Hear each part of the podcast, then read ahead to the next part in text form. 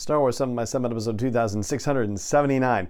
So, Boba Fett just walks in, shoots Bib Fortuna, and suddenly he takes control of what exactly? That's kind of an open question, and so we're going to dig into that a little bit today. Punch it! Hey, Rebel Rouser, I'm Allen Voivod, and this is Star Wars 7 by 7 your daily dose of Star Wars joy, and thank you so much for joining me for it.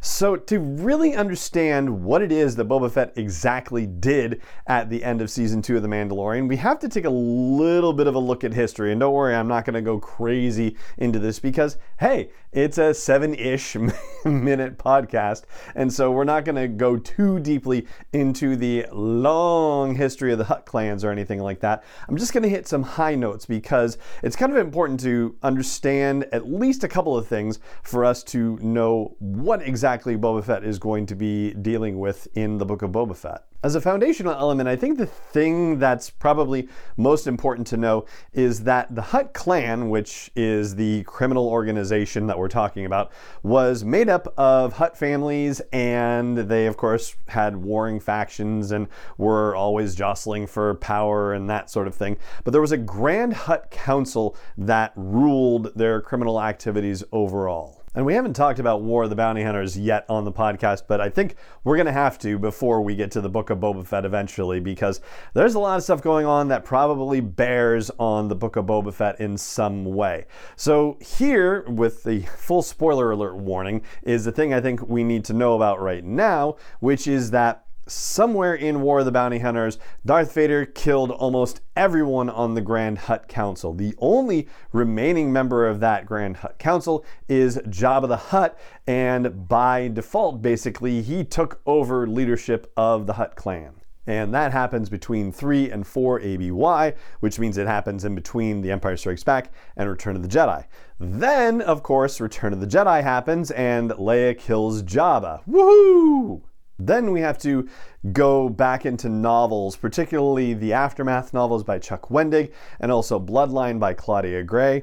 And what we find out from those two is that Hutt clan members tried to find out if there was any kind of will or anything like that after Jabba's demise, and they were trying to figure out who was going to take over operations of the Hutt clan. But as far as we know, no Hutt stepped up necessarily and took over the Hutt clan, and there was no establishment or reestablishment of a Grand Hutt Council as far as we know, and that would lead us as far as 5 ABY. But probably fair to say that, in line with other canon sources, their power is waning as to where it's at at 10 ABY and how fast it's been waning? Well, five years is a long time for a power vacuum, to be sure. And canon history has established that the Hutt's power faded significantly over time to the point where by the time we get to the sequel era, they're basically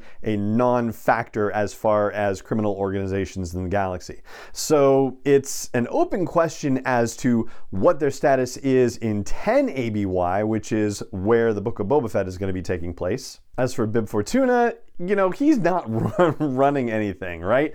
He is only there serving somebody else's interests. And most likely it's the Hutt clan, or what remains of it at this point. And so the act of Boba Fett shooting Bib Fortuna and taking Bib Fortuna's place in Jabba's palace, well, that would seem to put Boba Fett at odds with whatever remains of the Hutt clan. And perhaps this is the inciting incident that leads to the demise of Hutt influence in the galaxy. Meanwhile, we do know that other criminal organizations are operating on Tatooine in the aftermath of Jabba's death, including the Red Key Raiders.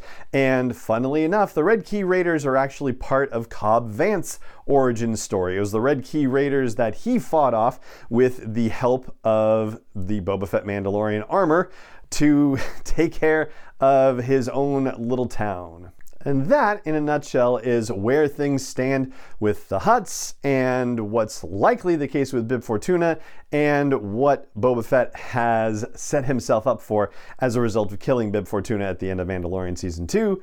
And that is going to do it for today's episode of the show. It just remains for me to say thank you so much for joining me for it as always, and may the Force be with you wherever in the world you may be.